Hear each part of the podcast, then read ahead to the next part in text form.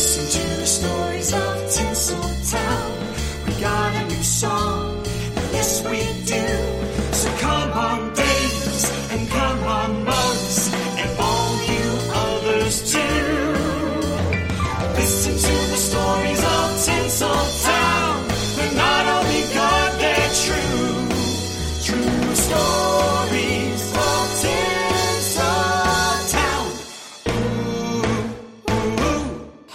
everybody, and welcome to True Stories of Tinseltown. And I have a wonderful guest for us today. He has been on before, and I really, really, really loved having him.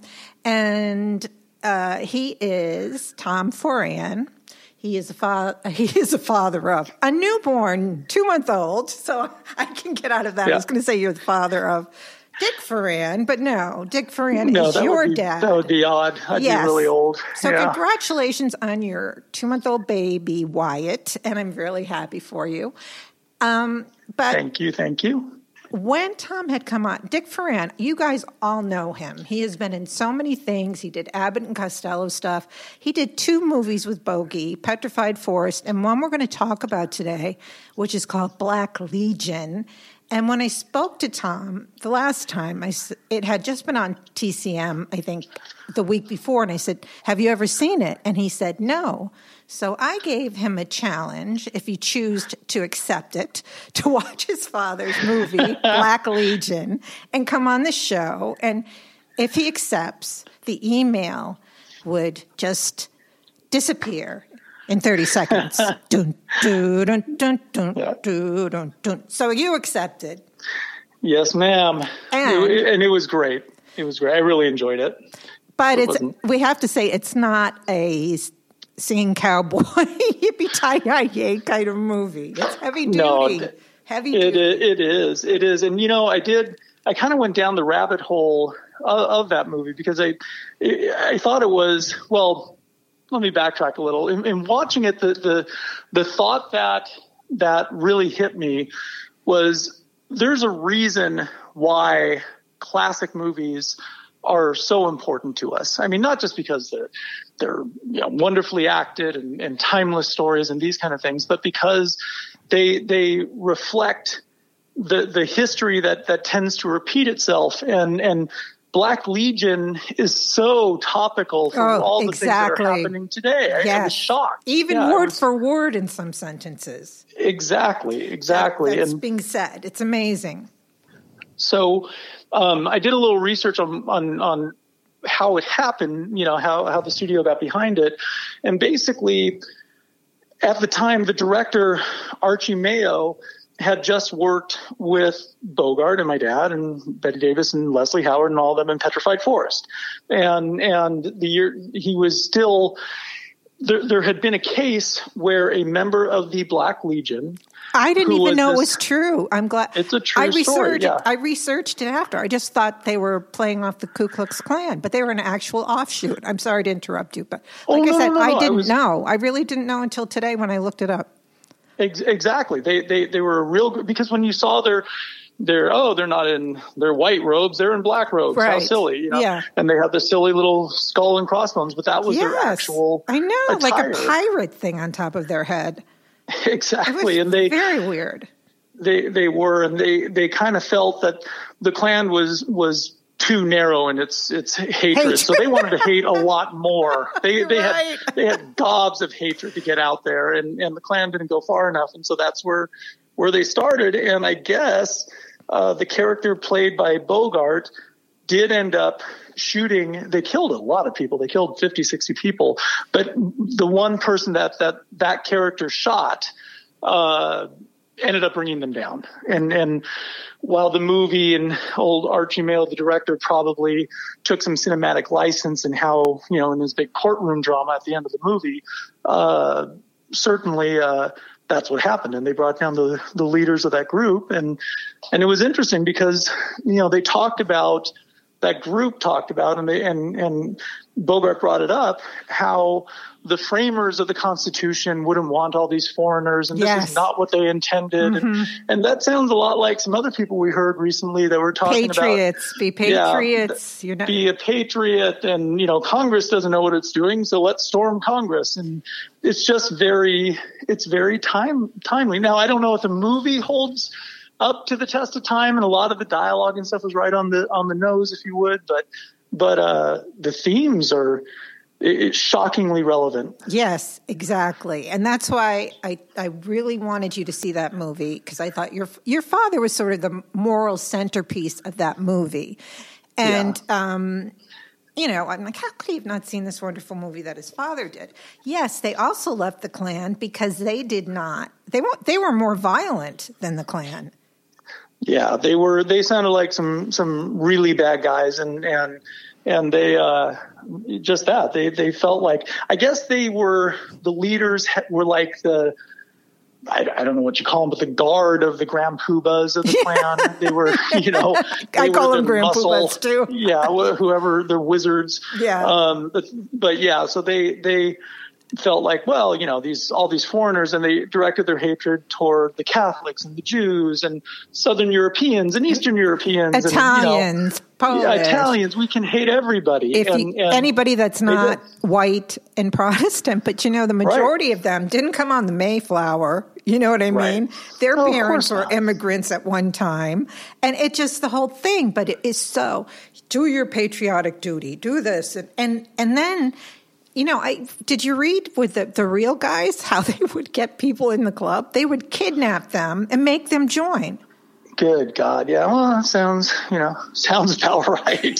Pretty horrible. you know, uh, yeah, and they had, they claimed at one time they had, they were about three hundred thousand members strong. yes, you know, so their- unbelievable. in four their states. message yeah their their message hit home with a lot of people but it came they they again came out at a time when when uh, the Great Depression hit, Mm-hmm. and so most of the recruitment came when people were out of jobs, looking for hope, wanting to place blame on on somebody, anybody, some group, and that's a that's a powerful that's a powerful message. And like here today, with a lot of people suffering from from COVID and what have you, you know, the, the there's been a lot of extremism again, and and you hear the same rhetoric. So it's It's, it's really ugly today because it's just so divided. And, you know, Yeah. we are not, you know, taking up anybody's cause here. You know, we're not discussing our politics, but we're discussing fact, whatever way you see it. This is our,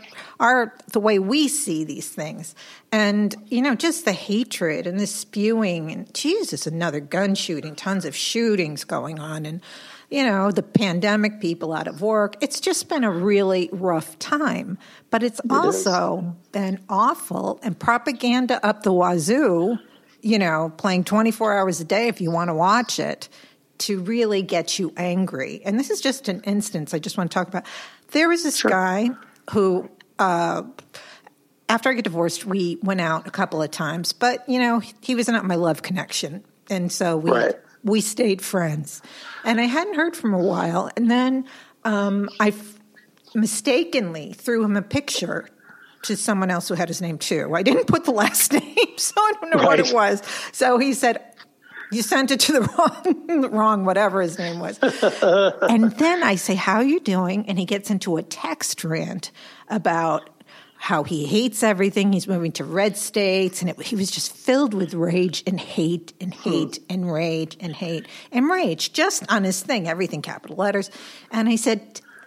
He and he watches, you know, Fox News or all these things, any of these CNN. You can't watch news twenty four seven. And he just No. stayed there and watched. And I'm like, this man, man, has he changed? And you know, he lost a lot of things, and his anger and hatred. And he would have joined the Black Legion. I think. I don't think they would have had to kidnap him. there you go. You know, I just he would have worked his way up in the ranks. Huh?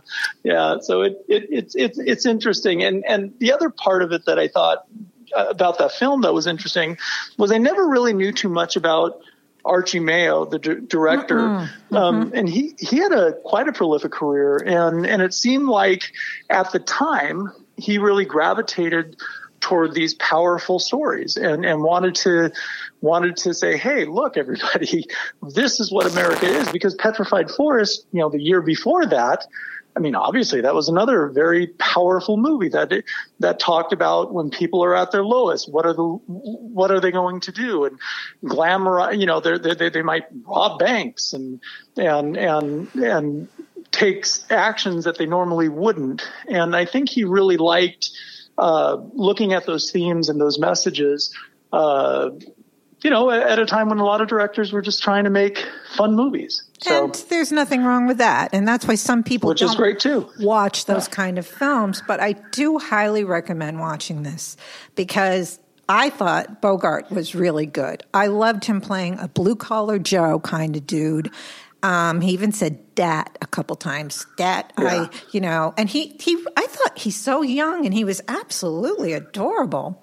And yeah, the woman yeah. who played his wife, I've never heard of her before. She was great. And the little she kid, was excellent, wasn't she? She, she, was just. they were all good. They were great. Ann Sheridan played your father, who, who, mm-hmm. uh, your father's uh, the, girlfriend. Yeah, an eventual fiance, but your dad in the beginning was kind of like he he was hungover. He was going out with the town floozy Mrs. Danvers, not from right, Rebecca, right. but Mrs. Danvers, right. who was the town trollop, and you know whatever she was something else, and um, the whole the whole thing sort of starts with he. Uh, one of the guys, the foreman of the shop, they, they're machinists. They work in a shop, and it's union, whatever. And he gets a promotion. So they're like, well, who's going to get your part? And everybody thinks it's going to be Bogart because he's been there the longest and he's a good worker, whatever. But there's also a kid they make fun of, and he must be second generation Polish because there's no accent on him. And right. um, he is, you know, they're American citizens. And he studied and he learned and he invented something and he ended up getting the job. And right Oh, he was livid, livid, livid in every step of the way. And um, he want, you know, he's already looking at cars. This is what kills me. I even got my wife a new vacuum cleaner. I know vacuum cleaner. I know. I gave her everything a new vacuum cleaner. Yeah, it's it's. Get her yeah. a maid, and yeah. um, the next door neighbors. I don't know where your father was living. Um, he was. I don't know if he was living with those people. His. Yeah, it was a little unclear because he he was, as you said, running around the the town trollop, and then he. Uh, always seemed to be kind of living with who became his fiance. So it was just sort of an interesting uh, uh, piece there, how that that worked out. And his but, name was Tom, know. just like yours. And um, foreshadowing. Yes. Sure. So yeah. Bogey's getting bitter, and then one night, you know, he listens to this thing. He's he's listening to the radio, and um, the kid and him usually listen to some speedy somebody guy, you know, like cartoon right. serial. And he listens, and it's this whole be a patriot. We don't want foreigners coming and taking our jobs. We want the white way, the American way. You know, just only white people, American. That's it. Yep. So um, he listens to it, and then the next day, that funny. do you remember the hats they were wearing? They, they look like Goober on on Andy Griffith. Yeah very very 30s very i didn't know what, what were those like baseball 30s. caps like yeah they're kind of a i don't even know what you what you call them but they're they're not just a regular fedora it's more of a no yeah, it's, it's just like this funny looking thing and if you've ever right. seen andy griffith it's kind of a goober hat that yeah. goober used to wear and i was just looking at that another good guy uh, but who was a boo his guy was a coworker of bogart's and his best friend Tom, your father, and right. he says, "Hey, this guy, he shouldn't have had your job. I want you to come to this place and join our our thing. And do you hate this?" And kind of gives him the whole spiel. And it's like he goes to a drugstore with this like, I don't know. This guy's been in a lot of movies. It's a character actor who owns a drugstore, and the floozy's there, and um, she just is making time of day. And they, then he has to do a secret knock, and they go in the back, and they have the leader there who is spouting the propaganda. You know, the foreigners, they're coming, they're taking our jobs. And it's just like today.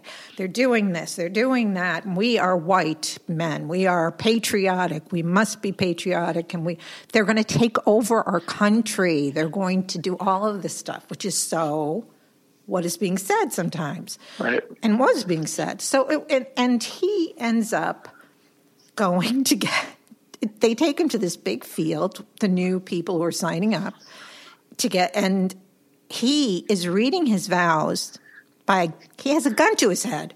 yeah, I thought that was an interesting, interesting little piece, and I don't know, you know, who knows what that society, that wacky group did, but I thought it was interesting to do that at least as a cinematic device. Yes. Uh, to to to weigh in on how serious this group is, and and how really once Bogart committed, he uh, you know he he knew what what his options were.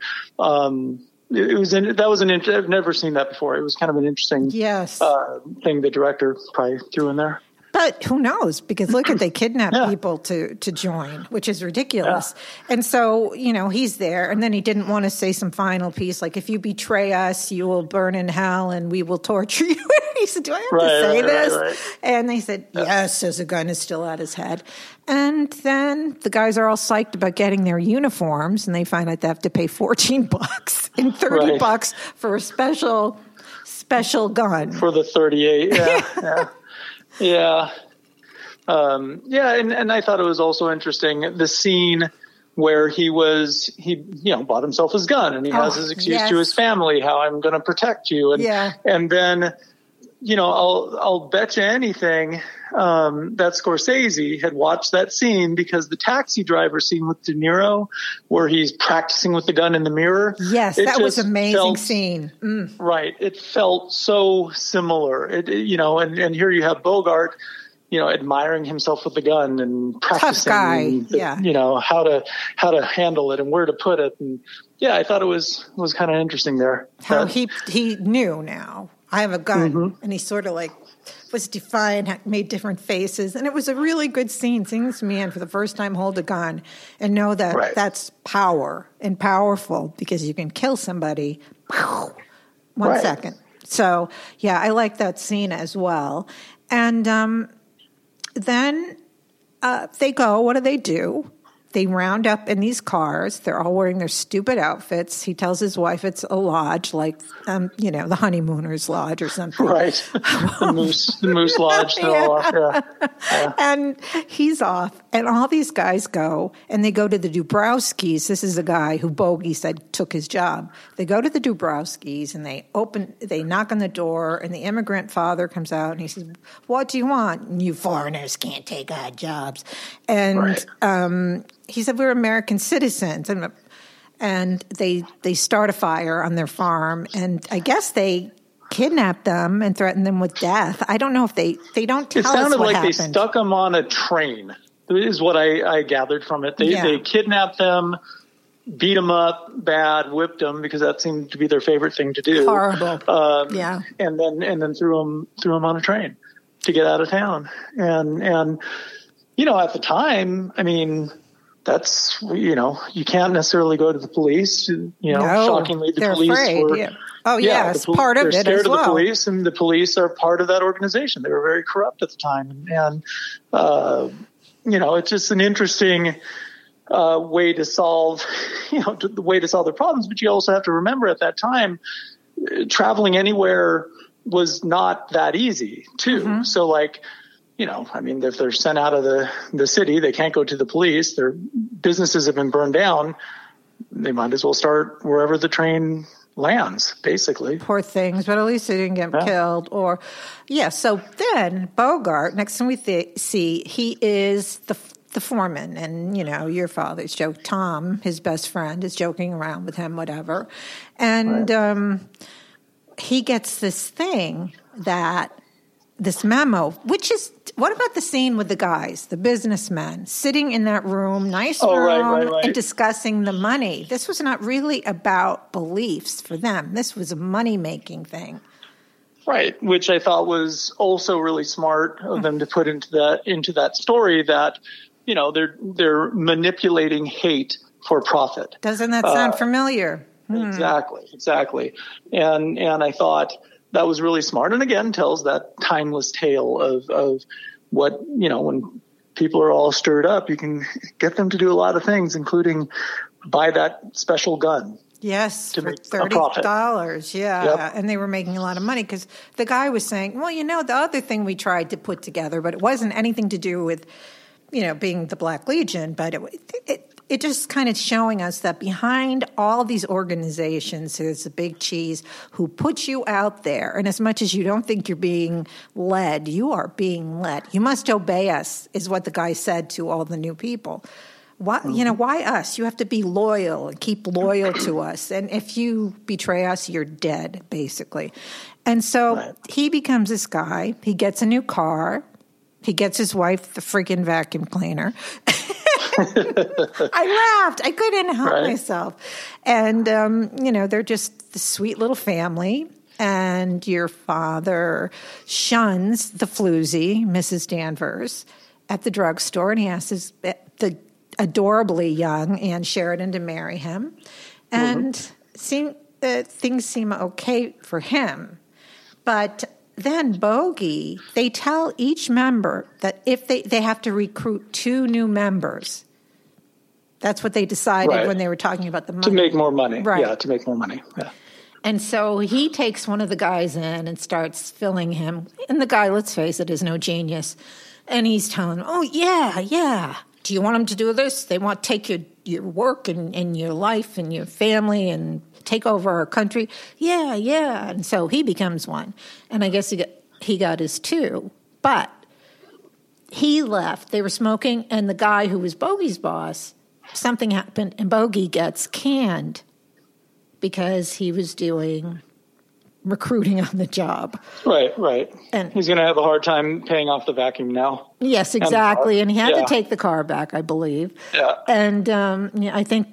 I think I hope the vacuum got to go. Why not get her a maid, pal? You know what I mean? they didn't cause that much. She made, she was, and I, I let me see her name. She was really, I liked her a lot, and her acting was really wonderful. I thought, and um, Oh yeah, for sure. she was. I thought everybody was was Ah. really really good in this movie.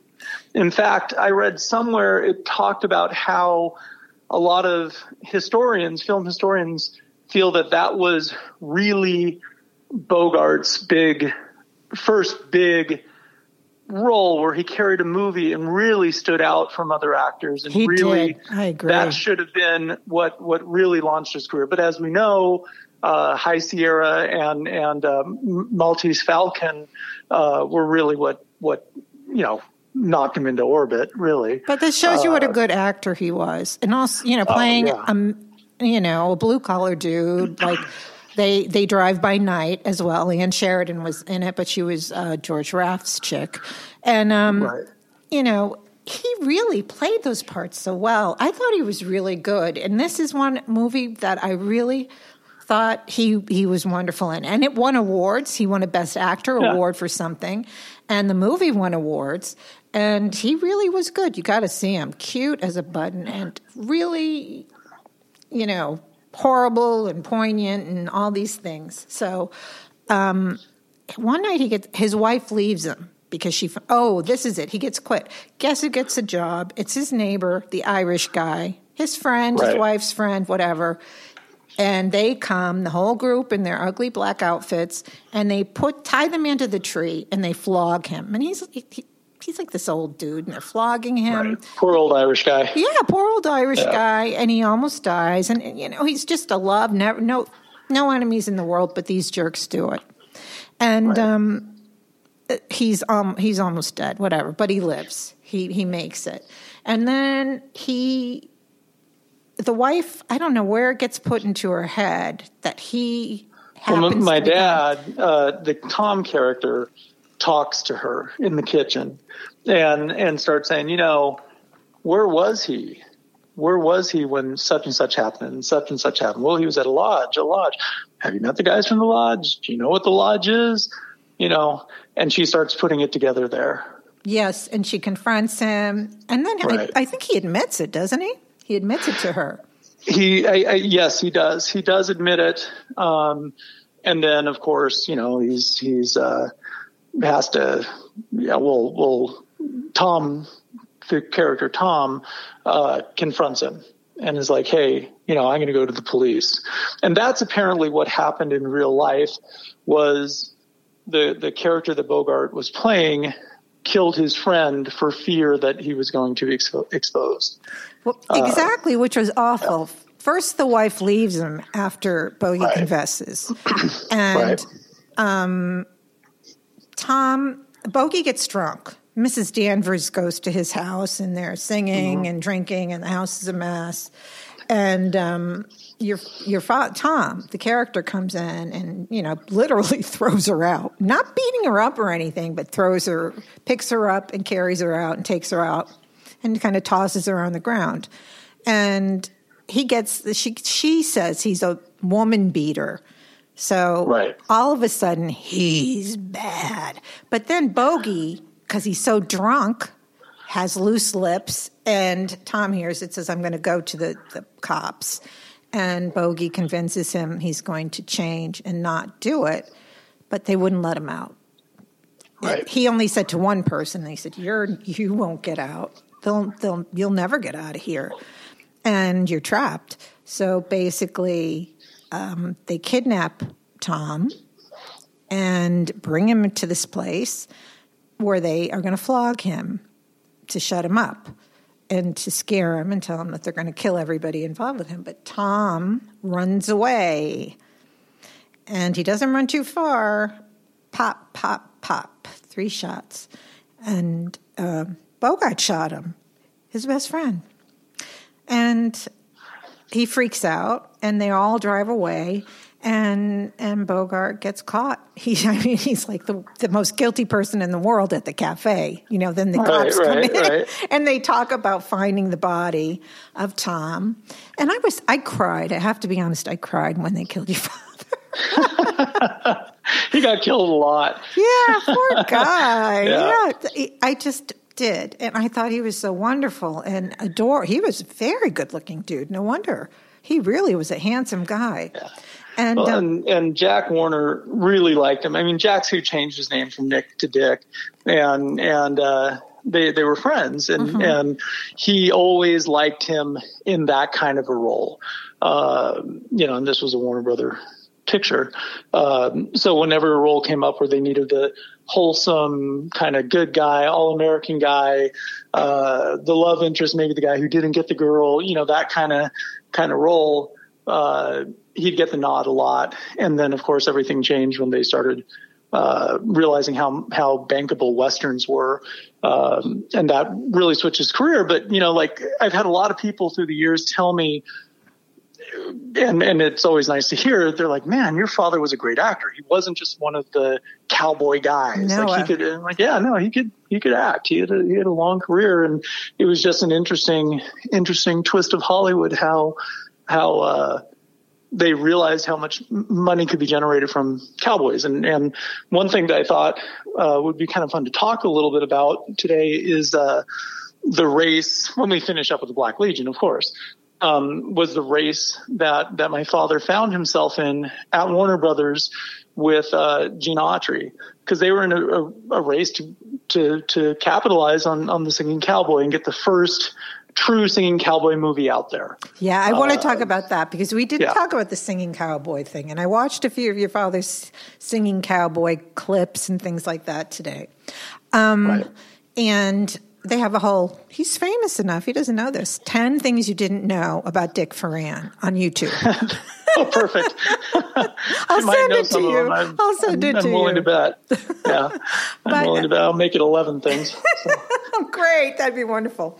Anyway, uh, he it basically he just was like, I did, I did it, and then he has his own lawyer, and another lawyer comes in. We don't know this guy, right? This isn't one of the No. people. Yeah. So he comes No. in and says, "Okay, this is a story. he was their friend. He was the friend of the Black Legion. Yes. And this lawyer came in and said, This is a story, memorize it. If you don't, we will kill your wife and your child. This is a story, stick to it. And so basically, he said it was self defense and, you know, Tom was trying to kill him, and this Mrs. Trollope lady um, gets on the stand and says the same thing, covering for him, and then he just says, "No, no, no, that's not it. That's not it." And he he comes clean, and then he says, "These guys in the room," and actually that happened. You know that, that there were twelve men. They were standing in front of the judge, and Yeah. they all got. I guess not all of them got put in. Some got out. I think one was acquitted. Couple got lesser sentences, but the rest got life in prison.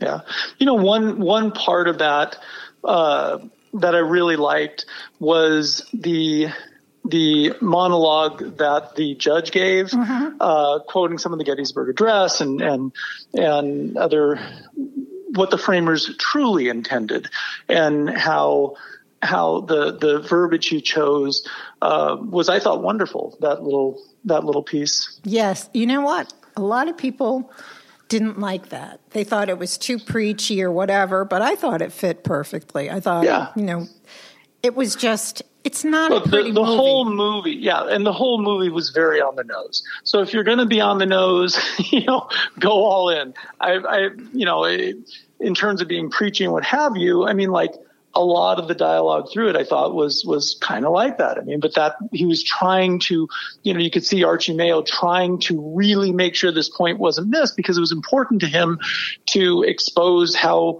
horrible this, the, these racist organizations were. And so he was doing his best. And I thought I could see, I could picture him behind his typewriter, uh, hammering out that monologue for the, for the judge to tie it all in. And I thought, I thought it was really well done. I did too. I liked. I loved the whole movie. I. I. Let me see. I, I was going to say the name of the woman. I didn't see if there was anything else she was in. Her name was Erin O'Brien Moore. She played Ruth Taylor. There's your dad. He's second billing of Humphrey. I think this is a first starring role. He got the he got the starring role, like the name Yeah. had the title. This is Bogey's first. Right. And it was because of Petrified Forest that they had worked it because Archie directed that. Did your father? I wonder if he got along with Bogues. Oh, they were yeah, they were they were friends, and and they they got into all sorts of mischief together. And you know, it, it's interesting too because you look at the the group from Petrified Forest. Um, you know, my dad ended up doing three or four pictures with Bette Davis too. I know Uh, the sisters. bunch. he did the sisters yeah. with her, and I can't think- Dangerous. dangerous. Oh yeah, he was the best friend of Franchot Tone. Mm-hmm. Danger. He did a bunch. Yeah, you guys have to check him out. I really like him. You'll like him too. And if you love Abbott Costello stuff or any of this stuff, and like I was telling Tom, I was watching Horror Island the other day. Another one I haven't seen, by the way. Don't watch it. It's your father. He was great, but the movie, I, I like like scary movies or something, but it was not. It was just like, no, he there was there great. were a lot of those. Yeah. there were a lot of those. You know. watch it. um, well, yeah, when you start looking at, and that's probably what scared me away from from Black Legion, uh, from having watched it before before we chatted, was there there were quite a few movies that just were like, oh, it's going to be work to get through. I love my father, but this this is going to be a little hard to watch. And he did a couple hundred pictures, so I mean, you know. know, His- the rest of them were a lot of great ones, you know. So He did a lot of that kinda- work. He did The Sisters. He did like three movies with Claude Rains, Mm-hmm. um, which were, oh, geez. He played that nice guy that the other woman didn't like. Oh, he was so good. Um, and his his stuff. But I have to say, what would you recommend Black Legion to people?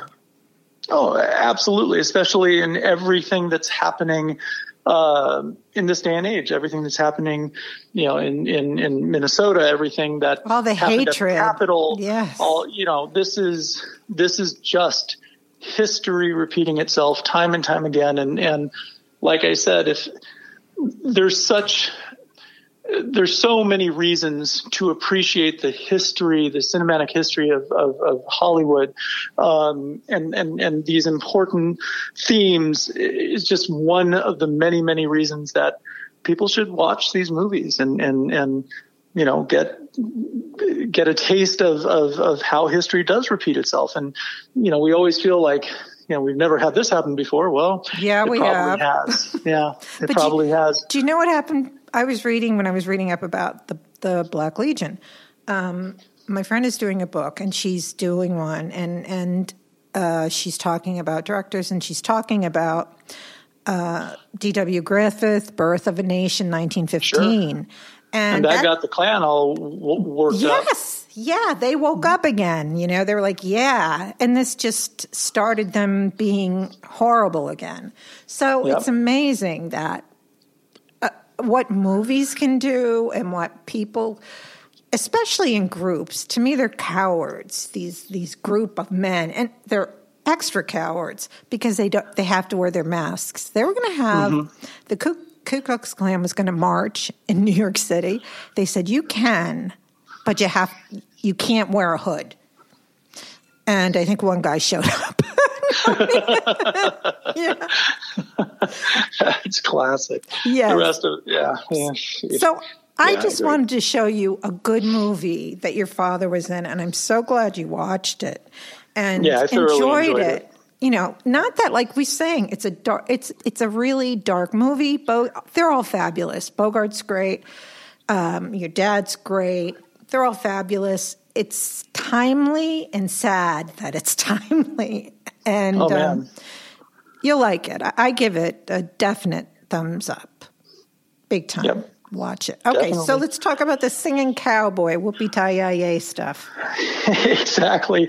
Um, well, the first thing I, I, I have to say, we were we talked a little bit about Gene Autry Mm-hmm. the last time I was on your show, and and we we misspoke. His, his horse was was Champion, the Wonder Horse. Not Trigger. Wasn't Trigger. Yes, I know no, that no, was, was Roy Champion. Rogers, right? yes, it was it was Champion the Wonder Horse. My father's horse was Smoky.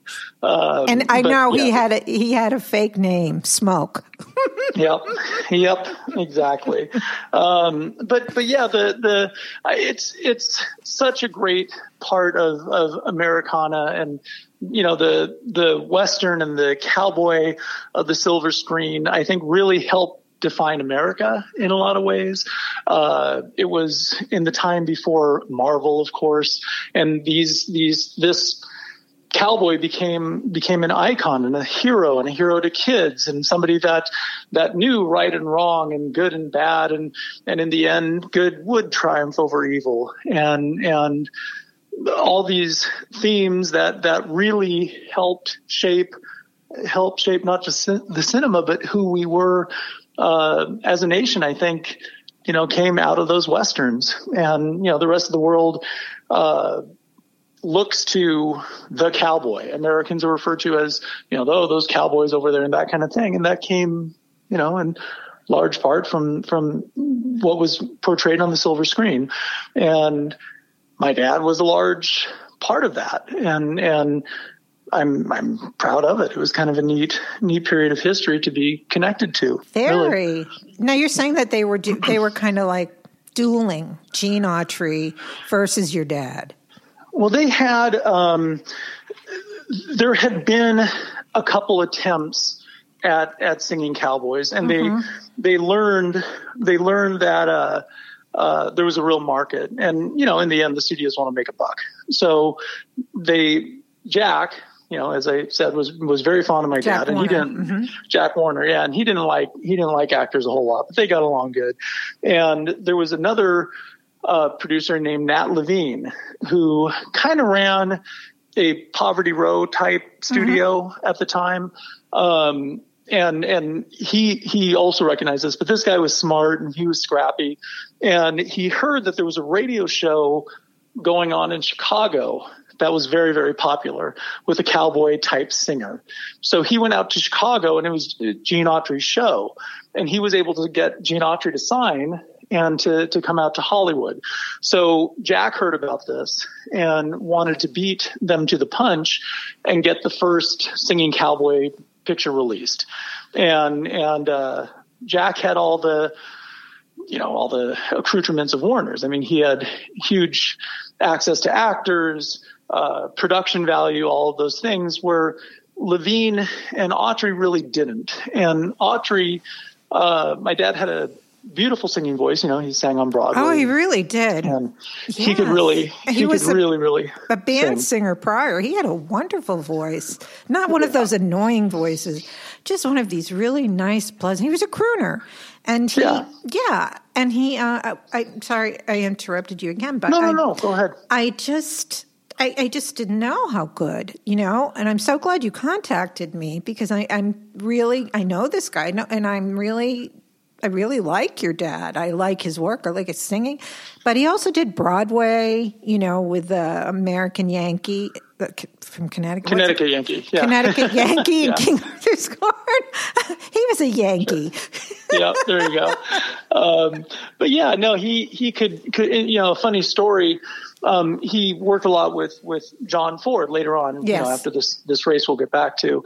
But even when he wasn't working on a picture, John would call him up and ask him to sing a song to him over the phone, and and they would do this often. I mean, he he had a and, and in both of the movies um, that he did with John Ford, uh, Fort Apache and Donovan's Reef.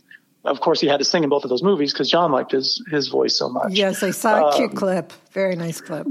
So, but, but anyway, so so Jack Warner uh, worked hard to get get my dad out to to be the first singing cowboy, and they lost the race by about a week or so uh, in terms of the uh, Autry's movie got out first, and then it didn't do. It was. Uh, Autry's, I believe, was tumbling tumbleweeds, and he sang.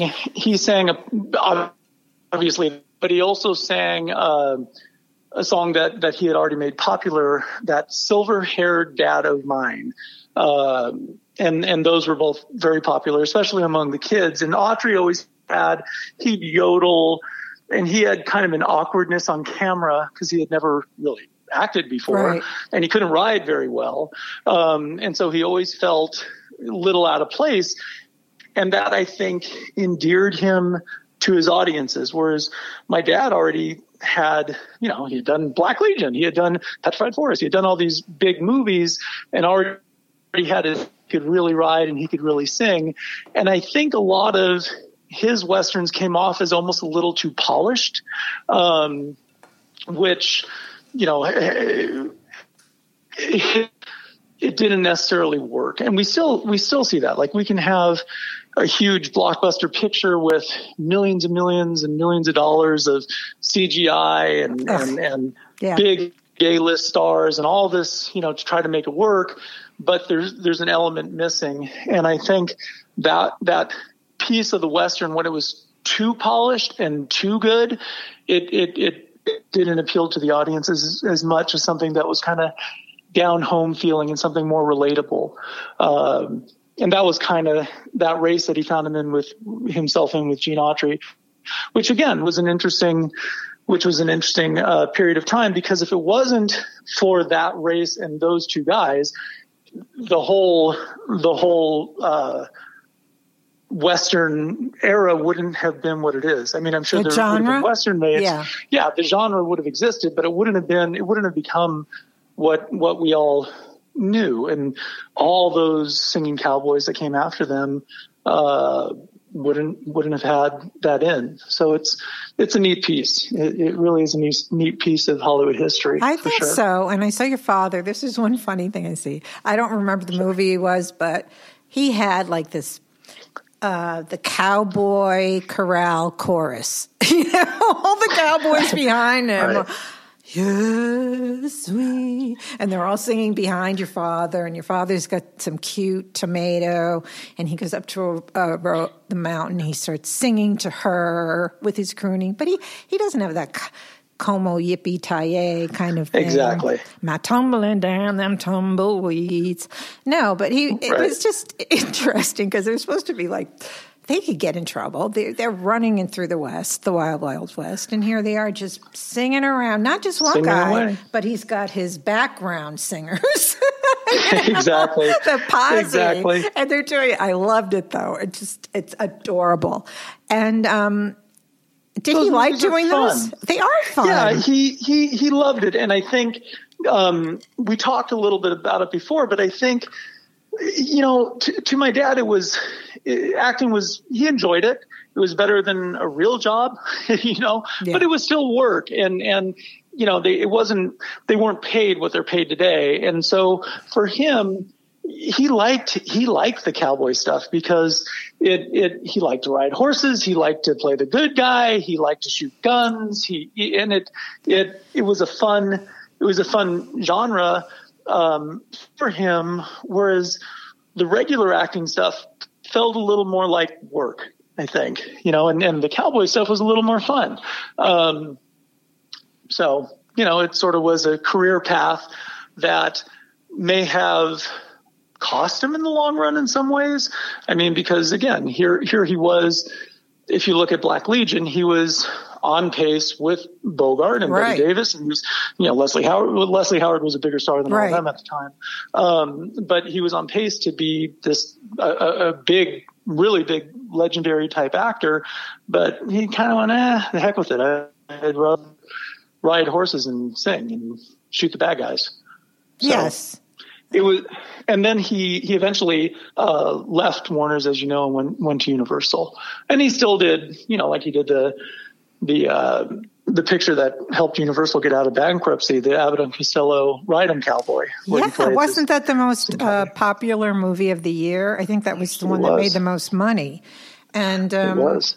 yeah, so you know, you guys know him. I, I really hope you check him out because you will like him, and you will. I- I think um, I'm starting a fan club. I think I perfect, perfect. well, it's been fun. You know, I told you um, I'm I've written a, a TV show that's marching forward and moving along. I'm and so momentum, excited for you. Um, based around his career because he he worked in every aspect of Hollywood and he knew all these these these legendary actors and directors and studio heads and and and so through him I can, I can tell lots of his stories and their stories too. He's just a great catalyst for all that, and and it's a, a period that nobody's really explored from the Cowboys. Not uh, definitely not from the point. Cowboys' Right. vantage point. But you know, he was good. He was also he did a film noir, which I didn't know he did. Please murder me. Do you know Mm-hmm. That one with Raymond don't- Burr? I, no, I, I Raymond Burr, you should watch it. With Raymond Burr, right. Angela Lansbury. Oh, that's great. Yes, and uh, Angela is charged with your father's murder, and Who he loved, by the way. They they were friends for years and years and years. I bet. I, I don't know how anybody disliked Angela Lansbury. I don't. Yeah. I think she was very cool, and here she's she's still kicking today. And um, yeah, but this was an interesting movie. I think you should check it out. But Oh, for know, sure. for him doing a film noir, you know, and um, she's just terrible in it. You know, like sh her first movie was Gaslight, and she played that little tart. And she did, and then she played the sweetie in Dorian Gray, but she was adorable. Oh my gosh! Did her younger Oh, yeah. years, she was one good-looking dish, and um, And she impacted Hollywood, her whole thing, in a time. huge way. Yeah. And did you? Her mother was an actress, and I was just talking about this movie, uh, "The Strange Affairs of Uncle Harry," and her mom, Moyna McGill, was an actress and singer, and um, she was very good. You can see Angela in her. So, and they did a movie together. She, I, she's kind lady, one of the kind ladies. They did a movie together. She and it was very, very good. So that's just a little tidbit on Angela Lansbury. As I digress, guys, as I am want to do, I do it sometimes. It's it's okay. It's it's it's you know the the the world of Hollywood weaves in and out. It you know does, the, the storylines and the characters and Definitely. And, uh, yeah, I was surprised. Like I said, I was surprised to see uh, that the same director from Petrified Forest did did Black Legion the next year with those actors. And everybody that I read said they thought this was a much superior film. And I have to agree. I mean, I liked Petrified Forest. And yes, Mm-hmm. I did call him Duke Manatee when his name was Mantee. And I Man. apologized for that. we all love manatees. Oh, who doesn't? Yeah, They're the cutest exactly. things ever. Anyway, uh, I thought that was a good movie, but I really, really enjoyed this just because it was so relevant and it felt very now.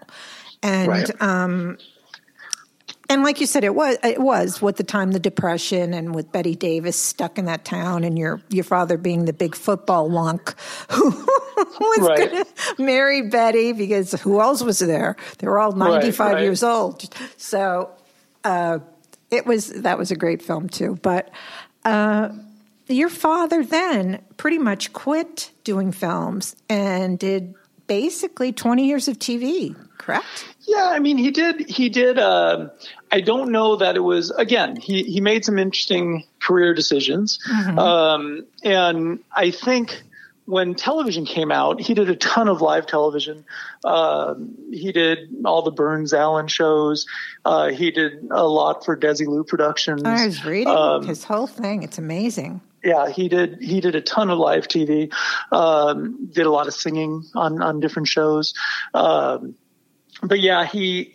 I don't. I don't know that there may have been a bit of a conscious decision, like, hey, look, you know, as as they talk about now, movies are are dying out because now people have a television in their house. They don't have to go to the theater.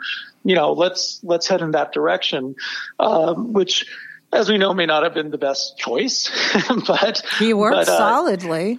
yeah, he worked. He worked forever. He did a lot of Gunsmokes. Uh, uh, he even did a Lassie. Um, tons, tons of different. His last picture that he did, movie that he did, um, was was Brighty of the Grand Canyon, which would have been in like sixty six ish. I'd, I'd have to look it up.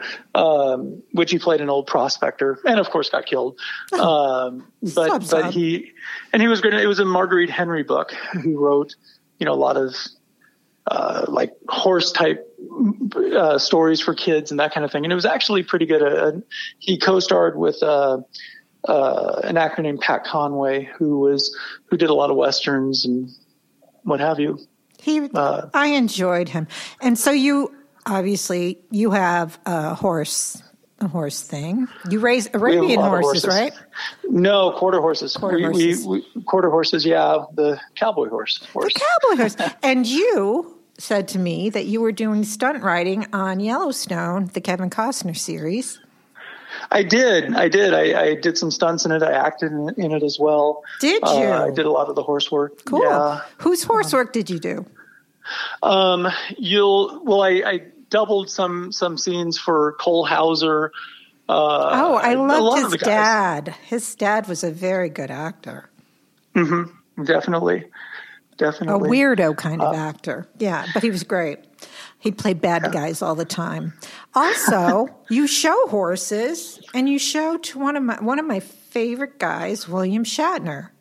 Yeah, yeah. Um, he's a great guy. He's, I love him. A, a friend and a client and a great actor and and just Ask, just ask just him if a- he'll come on my show. What a thrill! please, happy please, to. Happy to. would you? um, yeah, he's he's awesome. He's out out at our ranch almost every day, and he's ninety now. And I know he's amazing. He still climbs up on one or two horses every day and works hard at it. And we're heading to a show next week.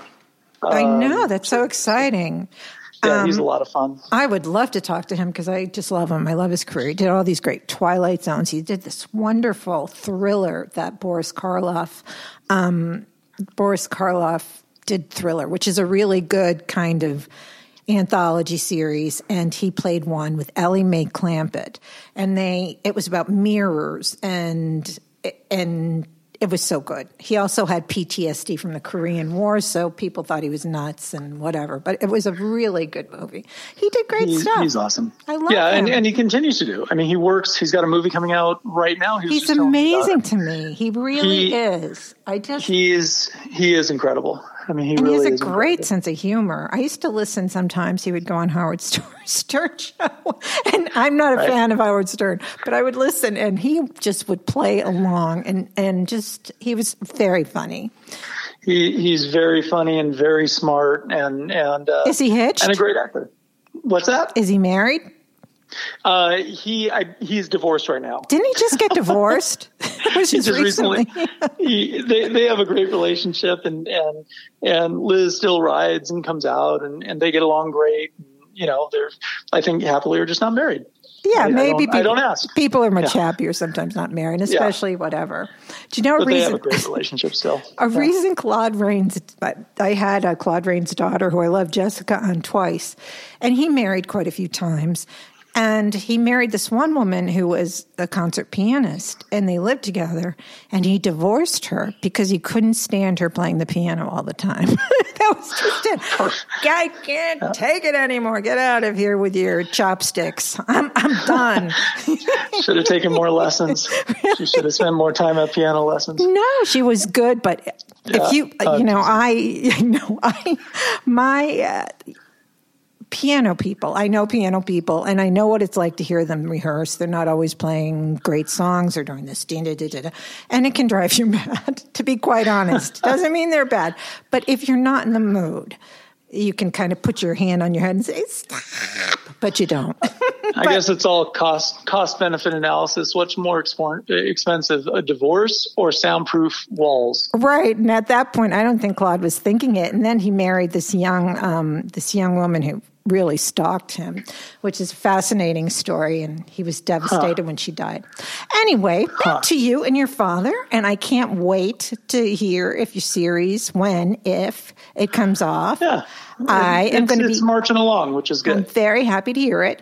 And say hello to William Shatner for me and ask him if he'll come on my show. It's fun. I'll write I'd you an email to to. send to him. He will have a good time. I, I'd send him the one I did with um, Ed Asner, and we just fell in love. He asked me to marry him. I told you after 27 minutes. What could I tell you? That's great. He That's stood me wonderful. up. Yeah, I told him he had cute toes. Yeah, well, he, that he was mine forever. Anyway, you are going and you're showing next week, and I am so thrilled you came on. I am so happy you watched that movie because I thought it was very important for you to see your dad in this film. Yeah, it was it was great. It was it's an important movie to watch. It- it- it- Yeah, that's why I is. felt, you know, I, I I wanted you to come on after you watched that movie and wanted you to tell me what you thought because I couldn't believe you hadn't seen it. And uh-huh. congratulations on your little whoopee tie yay Wyatt. I'm thrilled yeah, he's for he's you. awesome. We're so happy. I am He's- so he's happy for you and your wife. Yep. Tell her congrats, congrats. Give that little I will baby. do that. I love little. Well, give him a little cutie, cutie, cutie kid for me, and just give him a big kiss on his head for me. And I love how babies Will do. smell; they're so precious. Anyway, thank you, my dear Tom Foran. I And love. thank you. Oh, you are so welcome. And I love having you on. It's a lot of fun. You know your stuff. And I enjoy it, it immensely. And so, of course, you are welcome to come back on and we can talk more Hollywood, old Hollywood stuff, because I, I would love like it. nothing more. It's it's so much fun, and, and as you can tell, I, I love it too. So, so I know you're great. It's so much Thank you fun to have much. somebody. And thank you for contacting me because now I know about your dad. I knew about your dad, but I just didn't know the name. Now I know about your dad, and now I know about you. So that's fab. Two, two, two Forans in one. There you go. Perfect. Okay. be more fun? thank you so much, Tom. And thank you, everybody, for listening. I hope you enjoyed it. I did. Thank you, Tom. Thank you and thank you, out there. everybody. Yes, and Thank TV you, land. everybody. Bye. All right, take care, all. Bye bye.